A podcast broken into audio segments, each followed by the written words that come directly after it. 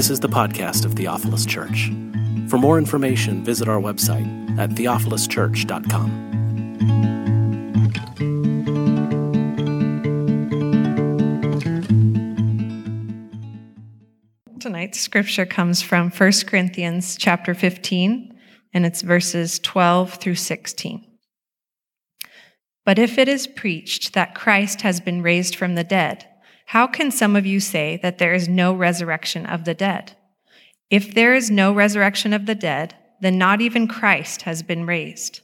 And if Christ has not been raised, our preaching is useless, and so is your faith. More than that, we are then found to be false witnesses about God, for we have testified about God that he raised Christ from the dead. But he did not raise him if in fact the dead are not raised. For if the dead are not raised, then Christ has not been raised either. This is the word of the Lord. You may be seated. Some 35 years ago, on a night that was very similar to this night, I, as a six year old boy, climbed the steps of a baptismal pool in Richardson, Texas, just outside of Dallas, with a white robe on that was way too big for me and an organ playing. I descended down into the steps of this baptismal pool to be baptized. I had just that week prayed a prayer at the, the uh, side of my parents' bed to follow Jesus, to accept Jesus Christ as my personal Lord and Savior. And in the Baptist church, uh, that is quickly, that profession of faith is quickly followed by baptism by immersion. Those two things are linked together. That you make a believer's profession of faith, and then you are baptized by being immersed underwater and coming back up. And so the Sunday after uh, I'd made this profession of faith, I'd prayed this prayer. I went with my parents during the invitation hymn, which happened every Sunday, and I went down and we told the pastor, uh, this tall man with a big southern drawl, we told this pastor that I had prayed to receive Jesus Christ as my personal Lord and Savior and would like to follow in obedience in baptism by immersion. And so we set up the calendar for uh, a time to do that on a Sunday evening service. Now, I'm fortunate because even though this is 35 years ago, there still exists record of this baptism. See, my father, who's here tonight, is an early adopter of technology stuff. And so he had set up in the choir loft an early VHS camcorder trained right on the baptismal pool. And so we have this VHS tape that has been transferred to DVD that now exists as a video file somewhere. And so, what I'm about to tell you can be uh, visibly uh, verified. But I'm going to tell you what I remember. I remember arriving at the church early, and I'd already had this conversation with the pastor and with my parents about what baptism was going to be like. We talked about how I was going to be asked some questions. Do you believe that Jesus Christ died to save you from your sins? And I would say, I do. Have you accepted Jesus Christ in your heart? I have. Do you promise to follow him as your Lord and Savior? I do. And then at that point, and this is where I started paying really close attention, because I was going to have to cross my arms and sneak one hand up to my nose and prepare to be taken backwards into some water and then forwards back out again. So I was ready for this, as ready as a six year old can be, and I got changed into this, like I've already said, this enormous white robe to symbolize, as we were singing earlier, being washed white as snow. And so I put on this white robe. There were a couple other people being baptized that night. They decided that I would go first. And so I was sort of in the wings of this baptismal pool. I couldn't see what was happening, but I could hear people singing. And then the pastor turned and invited me down. He said, Brother Andy, would you join me in the waters of baptism? So I came down these steps. It was like a bathtub with steps into it. And the first thing I noticed is the water was warm. I had expected that it would just be cold water, but it was warm. It was very warm water. And I got all the way down in there, and the water came all the way up to my chin. I didn't have a, be- a beard then, so my chin is right here. The water came all the way up to my chin, and I was like, well, this is going to make short work of the baptism part because I'm 90% submerged already. And as he led me over to the center of the baptismal pool, my feet bumped against a milk crate that someone had upturned to act as a little stool. And so I stepped up onto this milk crate, and now I was out of the water up to my armpits. And there's this little plexiglass kind of area so people could sort of see the water level and could see you in it. And so he looked at me and he went through those three questions, and I answered what I was supposed to answer. And then he had me cross my arms across my chest. And I pinched my nose really hard. I didn't want any water to go up my nose. And he put one hand where my arms were crossed and one hand in the center of my back. And he said, Brother Andy, I baptize you in the name of the Father and of the Son and the Holy Spirit. And then he said, Buried with Christ in baptism. And I went under the water. And then I came back up, and everybody was clapping and cheering. What I learned is that he said more stuff when I was under the water. He said, Buried with Christ in baptism, put me under the water. And then he said, Raised to walk in newness of life, and brought me back up. 35 some odd years ago. The, the thing that the pastor said, buried with Christ in baptism, raised to walk in newness of life, is something that's commonly said with baptisms of immersion, and it comes from something that Paul wrote. Paul's understanding of baptism, he explores in a couple places, but most notably, I think, in Romans 6 and Colossians 2. And in those places, he links being baptized with participating in the death, burial, and resurrection of Jesus Christ. From the earliest days, church has used baptism as a metaphor for resurrection. Baptism reminds us that death is only for a moment, that we will be raised, just like you're only under that water for a moment before you are raised back up. Tonight's phrase in the Creed is, I believe in the resurrection of the body, and we're going to explore where this idea comes from, what this particular declaration means, and what maybe we are being invited to do in response in my exploration of the history of resurrection uh, and the resurrection of the body and all of that, uh, all that that implies. I'm drawing a lot from uh, this book by N.T. Wright. This book is called Surprised by Hope. Uh, N.T. Wright is a brilliant biblical scholar. Uh, he's British, so if you ever look him up on YouTube, he sounds smart even when he's reading a recipe.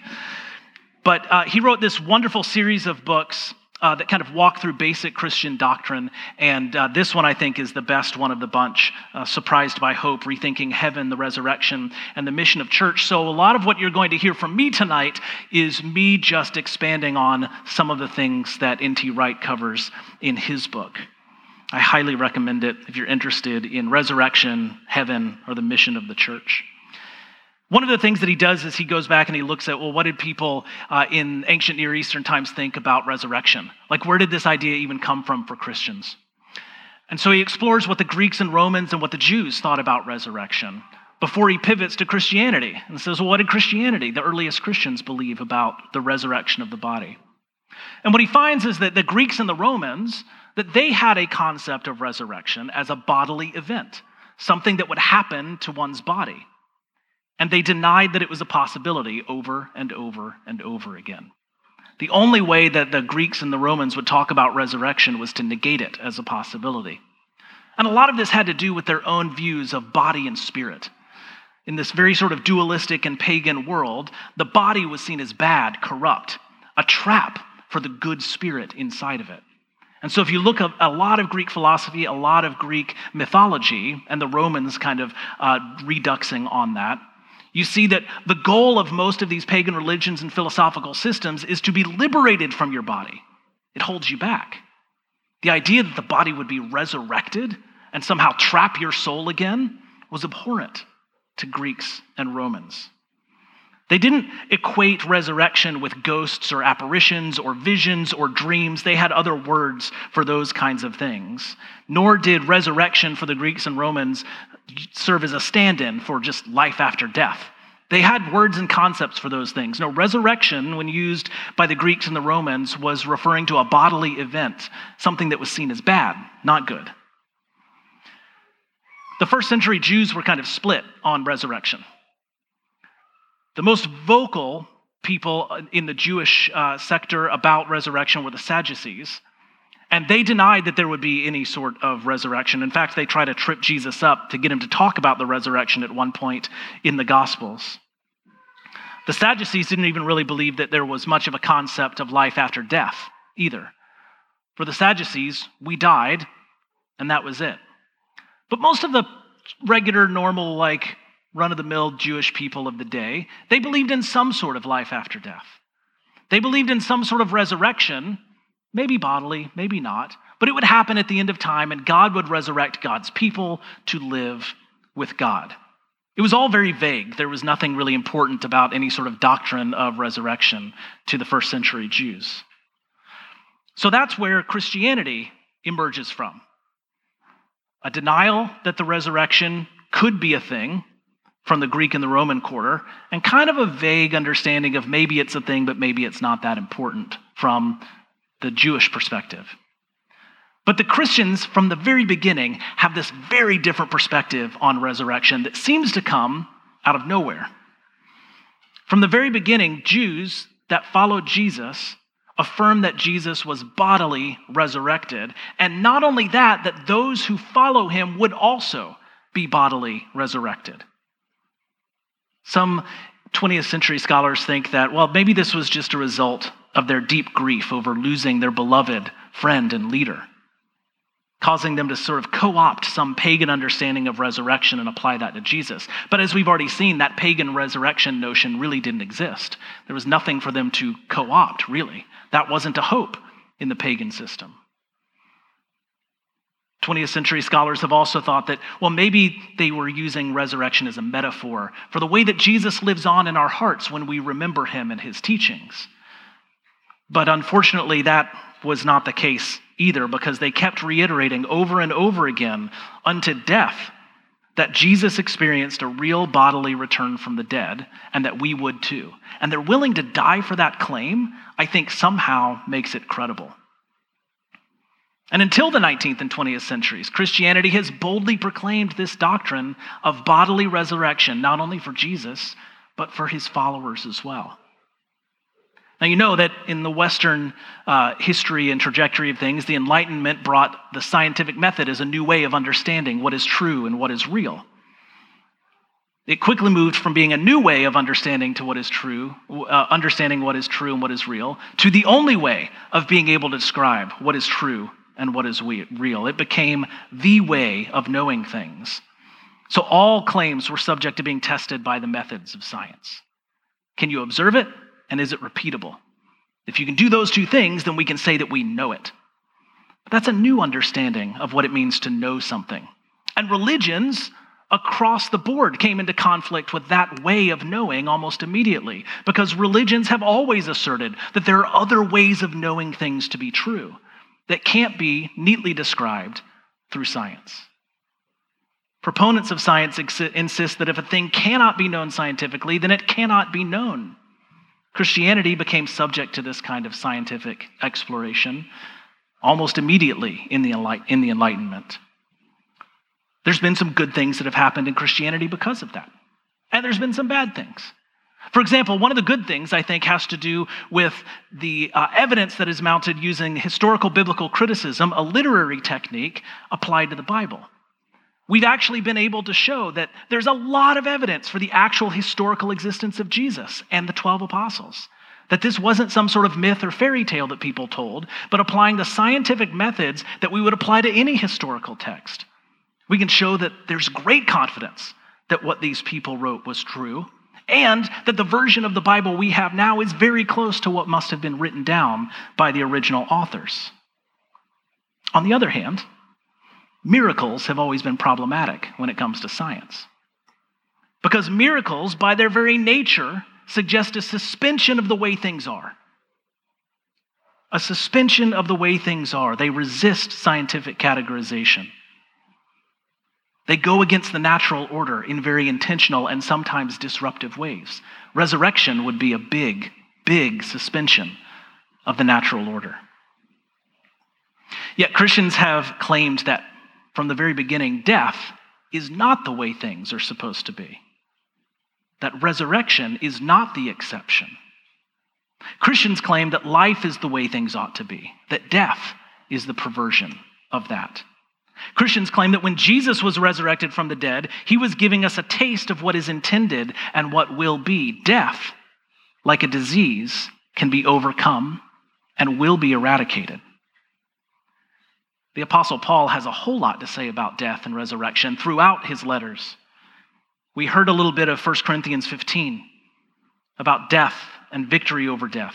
But this comes up over and over again in Philippians 3. Paul writes of his hope to attain the resurrection of the dead, stressing that Jesus will come from heaven to where we are and transform our lowly bodies so they will be like his glorious, that is, his resurrected body. In Colossians 3, Paul urges us to not be discouraged with what we see happening around us. Instead, he says, Remember, we have been raised with Christ, and that Christ again will appear, and we will appear with him in glory. In Romans 8, Paul insists that if the Spirit of God lives in us, that same Spirit has raised Jesus from the dead and will give life to our mortal bodies as well. In all of these, Paul's making the same claim over and over again. He's saying our present embodied experiences, what he refers to often as our earthly or fleshy bodies, our present embodied experiences are only a thin part of the whole story. This present embodied state is subject to death and decay, but Jesus in his resurrection shows us the rest of the story a glorified and perfected body, something that we will have as well. But it's in 1 Corinthians uh, 15, what we just heard a little bit of a minute ago, that Paul writes the most about resurrection and what it means to be a Christian. This is one of the longest chapters in any of his letters. We number it to 58 verses. And it's one of the most cohesive and succinct things he wrote on any one subject. If you read a lot of Paul's letters, he tends to jump from place to place and meander here and there. It's like he can't sustain a thought to save his life. He also can't end a sentence to save his life. But he talks about resurrection for a good chunk of 1 Corinthians. He begins the chapter by reminding the church of the facts surrounding Jesus' resurrection. He says, Christ died for our sins, just like the law required. Christ was really buried, and then on the third day, he really rose again from the dead. Paul says he appeared in his physical resurrected body to Peter and the 12 apostles, and then another 500 people saw him, many at the same time. Paul's saying this wasn't a vision, it wasn't a dream, it wasn't an apparition, it was not a hallucination. And then he goes even further than that and he says some of those 500 people are still alive today. He's telling the Corinthians, you don't have to take my word for it. You can go find these people that saw Jesus physically resurrected from the dead. But then he points out that are those, there are those in Corinth that are going around teaching that the resurrection didn't happen, can't happen, it won't happen. And Paul says in the verses we heard tonight that if they're right, that if resurrection can't happen, then not even Jesus was raised from the dead, and that our preaching and our faith are meaningless. He says, without the resurrection of Jesus, without the hope of resurrection of the dead, there is no Christianity, and those who follow Christ are liars, spreading lies about God. He then asserts that Christ has indeed been raised from the dead and that this is just the beginning. He calls Christ's resurrection the first fruits, the beginning of more to come. At this point, 1 Corinthians take, 15 takes this really interesting turn because all of a sudden he like puts on the lens of Genesis 1 through 3 and he starts retelling the Genesis story. Paul says that just like Adam, just like through Adam, death entered into the world, through Christ, resurrection enters into the world. That just like because of Adam, we all have to experience death, through Christ, we all get to experience resurrection. He says in verse 22 For as in Adam all die, so in Christ all will be made alive. How does this happen? What's it going to look like? Paul anticipates these questions, even asks some of them rhetorically, but he says that they miss the point. He uses the analogy of a seed as he continues to write in 1 Corinthians 15, saying, Unless it dies, it can't live. He says the seed is just the first fruits of, what the, of the glory of what is to come, what, he, what it is to produce. Similarly, he says, right now we can only see and experience the physical part of our nature, but one day we'll be able to experience the spiritual and the physical part of our nature at the same time in fullness. What is presently perishable, he writes, will be made imperishable. What is presently mortal will be made immortal. Death will be swallowed up in the victory of Jesus Christ. And then he ends that chapter saying, So because of all this, keep on working for the Lord because what you do is not in vain. Paul certainly thinks that bodily resurrection matters. And not just Jesus' bodily resurrection, but our bodily resurrection matters. He thinks it's critical to the existence of the church. Paul does not paint a picture of us being whisked away to heaven to experience some otherworldly, disembodied experience for eternity. Paul imagines a future in which we are raised from the dead as Jesus was, to walk on the earth as Jesus did, and to live there forever without perishing. Far from abandoning creation, Paul asserts that through God, that God through Jesus redeems that creation. Now, we may have a lot of questions for Paul too. Some of the ones that I've heard from people as I talk about resurrection and physical resurrection. Well, what does this mean for people who are cremated? What about people whose bodies were dismembered through accident or war? What about people who are lost at sea? What happens to those people in the resurrection? The early church fathers asked all of these questions as well, and some much, much weirder ones. Here's my favorite. If a cannibal eats part of a human, when the cannibal is resurrected, what will happen to the parts of him that, were gen- that generated new human flesh in the cannibal? Will those parts of his body be resurrected as parts of his body, or will they go and be part of the body that he ate? And if it's not part of the body that he ate, will that body have holes in it? That's a real question by one of the saints of the church.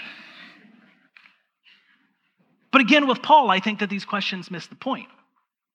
See, we may not be able to make sense of the mechanism, the means of resurrection. In fact, the interesting thing I think about the gospel accounts of the resurrection is that we're just told it happened. We don't get a peek into what happened. Jesus was put in the tomb dead. The next thing we know, he's walking around alive. The point is that we have some idea of what resurrection will look like by looking at Jesus Christ, the first fruits of the resurrection. So, what can we anticipate, even if we don't understand the means? I think we can anticipate that our in our bodily resurrection, we will somehow be recognizable. Jesus was recognizable to his disciples. There was continuity in his physical appearance before and after his death. In fact, in his resurrection body, he still bore the wounds of his crucifixion. I hope I still have some tattoos. But there were some differences as well. Jesus was seemingly able to walk through walls or appear and disappear in different places instantaneously, something he didn't do before his resurrection. We know that on average, the human body replaces every cell it contains every seven years. That means that the physical person you are now is not the same physical person on a molecular level that you were a decade ago. But there's still continuity.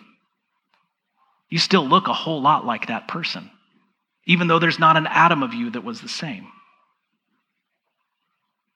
C.S. Lewis, in his masterful book, The Great Divorce, imagines that our resurrection bodies will somehow be more solid, more real than our bodies are now. It could well be that we look back at this part of our embodied time, and we see these bodies in this state as being only a shadow or an apparition of what our glorified bodies are meant to be. In the resurrection, we will be more who we were created to be, not less. Those bodies will be immortal. They'll be temporally immortal in that they're created on the other side of death, but they'll be ontologically immortal as well. They will not be able to experience death or sickness or suffering because those things will be gone. Why does any of this matter? Because in the resurrection rests the ultimate in Christian hope. And we need a message of hope today. See, we're a people that are surrounded by death and despair. Death is the ultimate form of estrangement. It estranges us from one another, it estranges us from God. How do we have hope in the midst of all of the pain and all of the suffering that we experience on a daily basis? What even is hope in a world like this? I'm greatly indebted to our own Kyle Isaacson for sharing with me an academic article that he was writing on the theology of hope as it, as it applies specifically to therapists. In this article that he shared with me, he explores the despair that therapists often face because of the pain and the suffering that they encounter every day in their clients and their patients.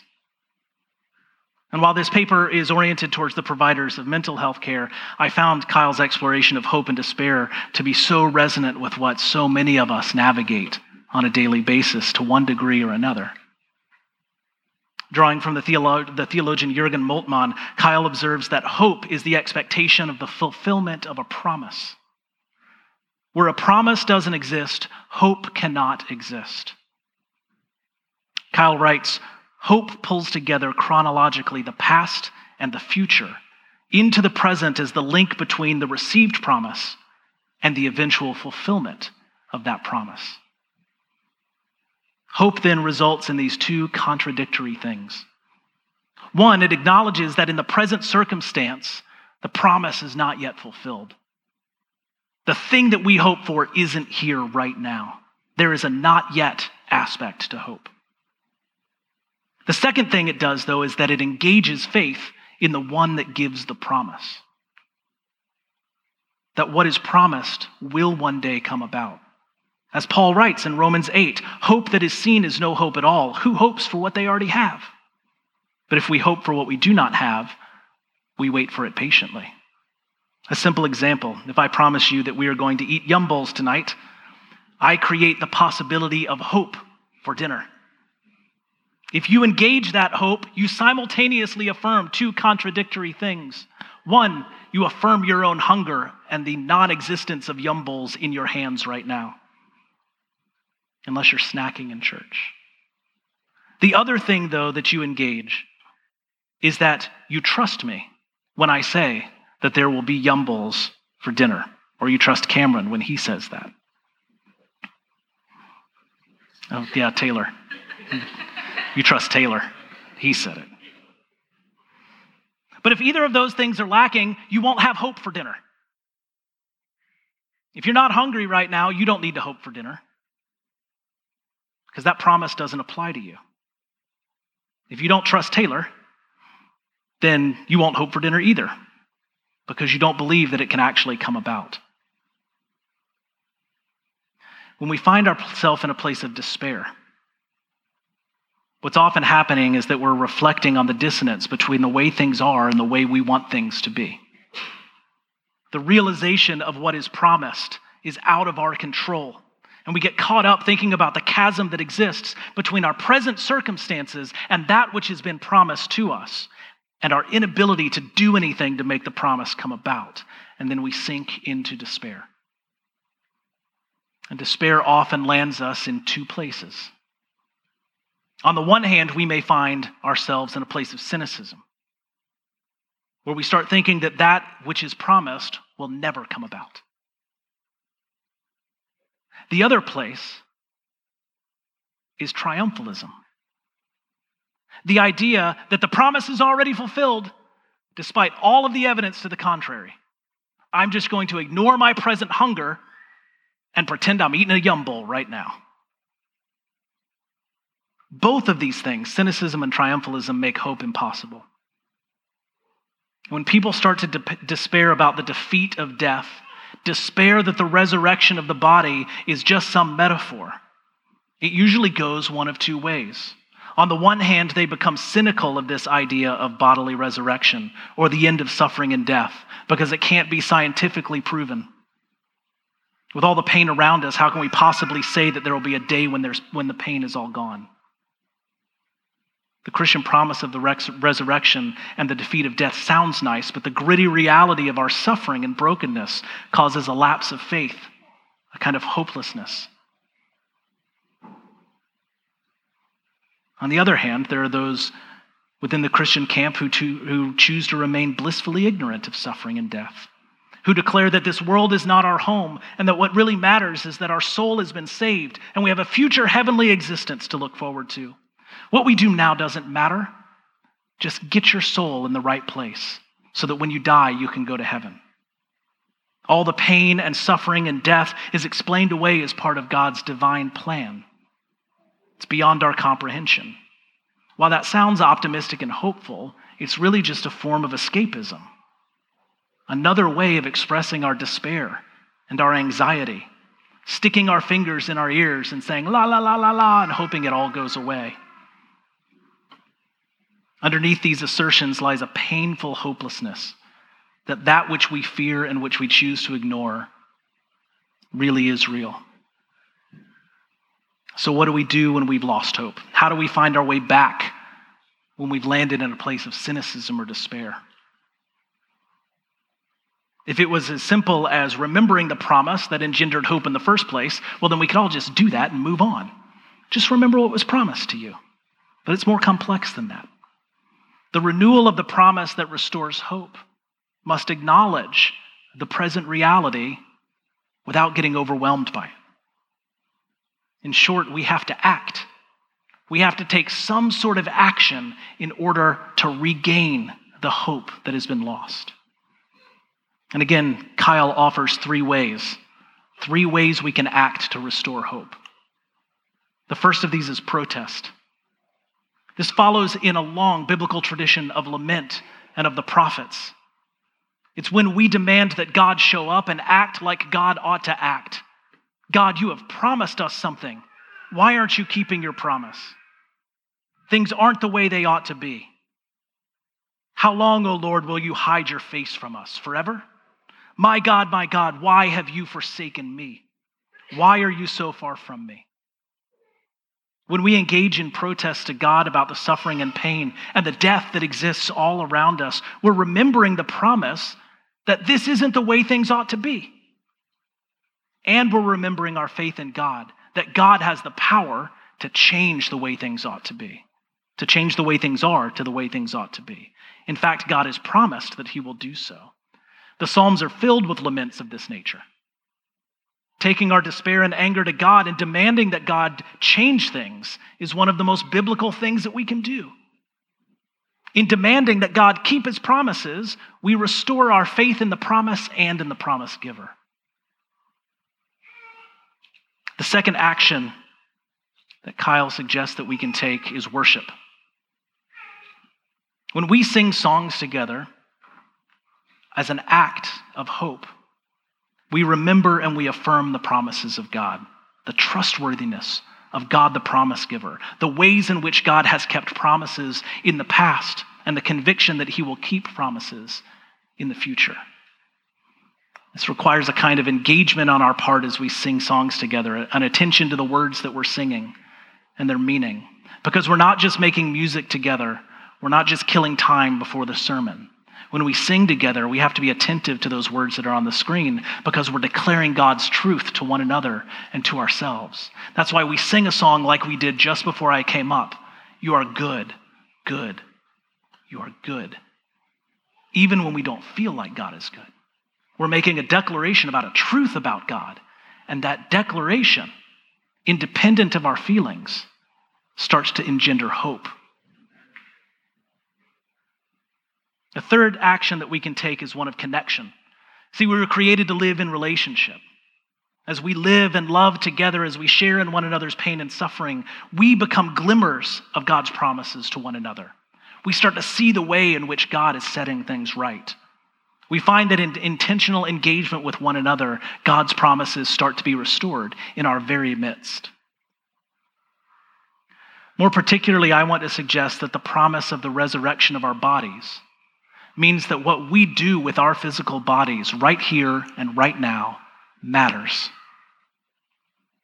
Recall that in the end of 1 Corinthians 15, Paul writes, Therefore, my dear brothers and sisters, stand firm.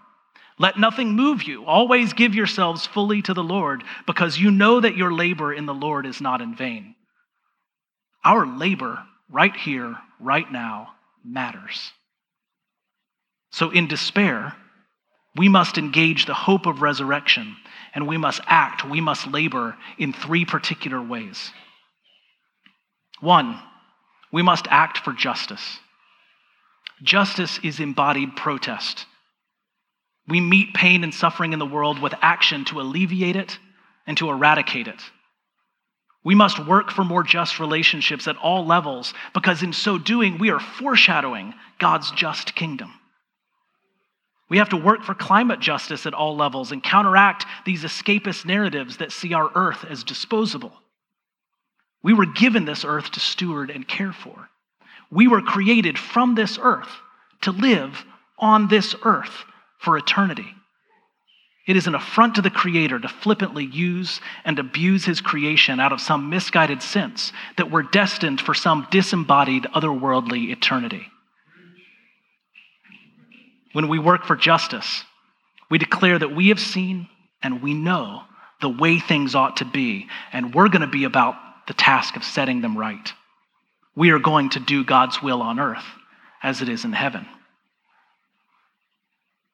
The second way we must act, we must act in beauty. When we create beautiful things, we embody worship. N.T. Wright, in his book, Surprised by Hope, he puts it this way To make sense of and celebrate a beautiful world through the production of artifacts that are themselves beautiful is a part of the call to be stewards of creation, as was Adam's naming of the animals. Genuine art is thus itself a response to the beauty of creation, which itself is a pointer to the beauty of God. Whether it's in song or in dance or in painting or in gardening, we worship God when we make beautiful things. We declare the goodness of God and his promise of a renewed and restored creation when we bring beauty into this world. And the third way we must act is we must act through evangelism. We embody connection when we realize that a holistic engagement with the other means inviting them to join in a relationship with God as well as in relationships to others. Now, I know that some of us have some particular hangups around the word evangelism.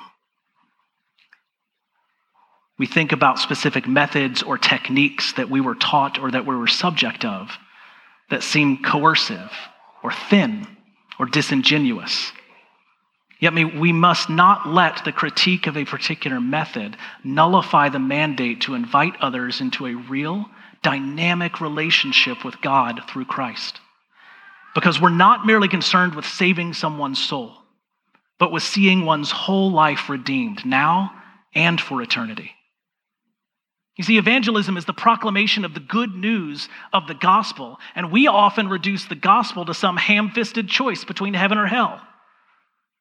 We must renew the, our understanding of the gospel in all of its power. It is the declaration that the world around us is broken precisely because it is. We see this brokenness all around us in the form of sin and death and decay. But the gospel says that God, the creator of this world, Jesus Christ, the true Lord of this earth, is making all things new. You, me, all of creation is being made new. This renewal and this restoration is a gift just waiting to be received by us and enjoyed by us forever. That's the gospel that we take to the world in evangelism. When we engage in these three acts justice, beauty, evangelism, we will see hope restored in us and through us. I began by telling you my baptism story, unpacking it as a metaphor for resurrection. I talked about how in early Christianity, the doctrine of resurrection of the body was understood as something literal, a literal raising of the body from the grave, something that we can all anticipate not a metaphor for life after death, but the beginning of life after life after death. But the New Testament is full of metaphors. In one of his letters, Paul uses the metaphor of the body to describe the church. He calls the church the body of Christ. We, Theophilus, we are the body of Christ. And as a body, we are subject to all of the ailments that a body can suffer. This body can grow. This body can mature. This body can become sick. This body can suffer. This body can die. And in a very real way, this body has experienced a death. A year ago, we experienced a kind of dying as our friends and pastors, the Swobodas, left this community to follow God's leading to what God had placed before them next. We've experienced the pain and disorientation of death for 12 months now. At times, we've looked around us and we don't recognize what we see. Things feel different, they operate different. Their faces missing from among us. There are new faces that we haven't yet come to recognize. We have grieved and mourned this death, even as we have welcomed Cameron as our new pastor. For some of us, this death has resulted in a kind of despair. And it has become manifest in cynicism that we will never recover as a congregation, that it's only a matter of time before we close our doors for good. For others, this despair has shown up as a kind of blissful ignorance of the pain and change we've experienced over the last year. We've deceived ourselves into thinking that we can carry on as we always have done, ignoring the disruptions in things like our finances and our volunteers. Brothers and sisters, I am here to tell you tonight that the Lord has resurrection in store for this body. With Paul, I declare that these present sufferings are not worth comparing to the glory that Christ will reveal in us. We're destined for glory, friends. Brothers and sisters, we know that in all things God works for the good of those who love him and who have been called according to his purpose. We have been called according to his purpose, friends. Brothers and sisters, what shall we then say in response to these things? If God is for us, who can be against us? We can declare with David the 30th Psalm We exalt you, Lord, for you lifted us up out of the depths. You did not let our enemies gloat over us. Lord our God, we called for you to help and you healed us. You, Lord, brought us up from the realm of the dead. You spared us from going down to the pit. So sing the praises of the Lord, you his faithful people. Praise his holy, his holy name. For his anger lasts only for a moment, but his favor for a lifetime. Weeping may last for the night, but joy comes in the morning. When we felt secure, we said, We will never be shaken. Lord, when you favored us, you made our royal mountain stand firm, but when you hid your face, we were dismayed. To you, Lord, we called. To the Lord we cried for mercy. What is gained if we are silenced and we go down to the pit? Will the dust praise you? Will it proclaim your faithfulness? Hear, Lord, and be merciful to us. Lord, be our help. You turned our wailing into dancing. You removed our sackcloth and you clothed us with joy, that our hearts may sing your praises and may not be silent. Lord, we praise you forever.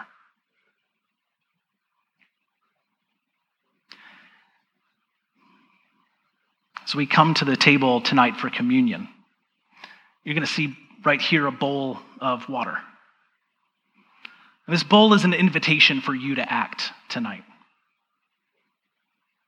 For those of you who are despairing of the promises of God, I invite you to dip your fingers into this water as an act of justice, a protest against what is broken in this world, and a declaration of hope in God who promises to set things right.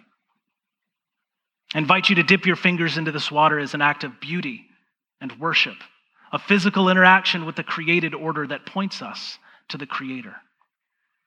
I invite you to dip your fingers into this water as an act of evangelism, a commitment to declare the good news of a holistic redemption and reconciliation to all that we connect with in our words and through our deeds. For those of you who have not lost hope, I invite you to dip your fingers into this water as an act of remembering this body's journey and our future together. I invite you to dip your fingers into this water as an act of remembering your own baptism. I invite you to dip your fingers into this water as an act of anticipating the resurrection of the body. If you're serving communion, you can uh, join me at the front. You see, on the night that Jesus was betrayed, he took bread and he blessed it and he broke it, saying, This is my body broken for you. Whenever you eat of it, do it in remembrance of me. And in the same way, after dinner, he took the cup and he blessed it. And he said, This cup is the new covenant in my blood, and whenever you drink of it, do it in remembrance of me. When you come down tonight and you tear off a piece of that body and you dip it into the cup, remember the crucified, buried, and resurrected Lord. Let's pray. God of the resurrection, take our despair and restore us to hope. Remind us that what we do now echoes into eternity. Lord, may we see your goodness in the land of the living. Amen.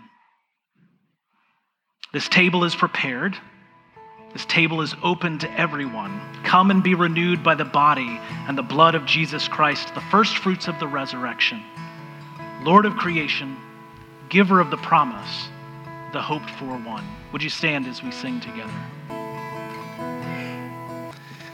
As we go this week and you find yourself going through your week, and internally your heart and your spirit feels like it's a place, it's in a place of despair, or you find yourself in a place of hopelessness. Tonight, I pray that you take with you the charge and the courage to press into that and allow your spirit to protest and trust God with that, and trust others in your community with that. If you find yourself throughout this week and life is a little bit dull, produce beauty. Be creative. Allow that to unleash. And if we've grown to shame of the gospel, may we press in to the true depths of the gospel and rekindle a passion for the good news and share that with others. Let's take this charge with us this evening and impact the relationships in our lives, the people around us, and the world that we live in. Go in peace, enjoy Yum Bowls, and enjoy communion together this evening.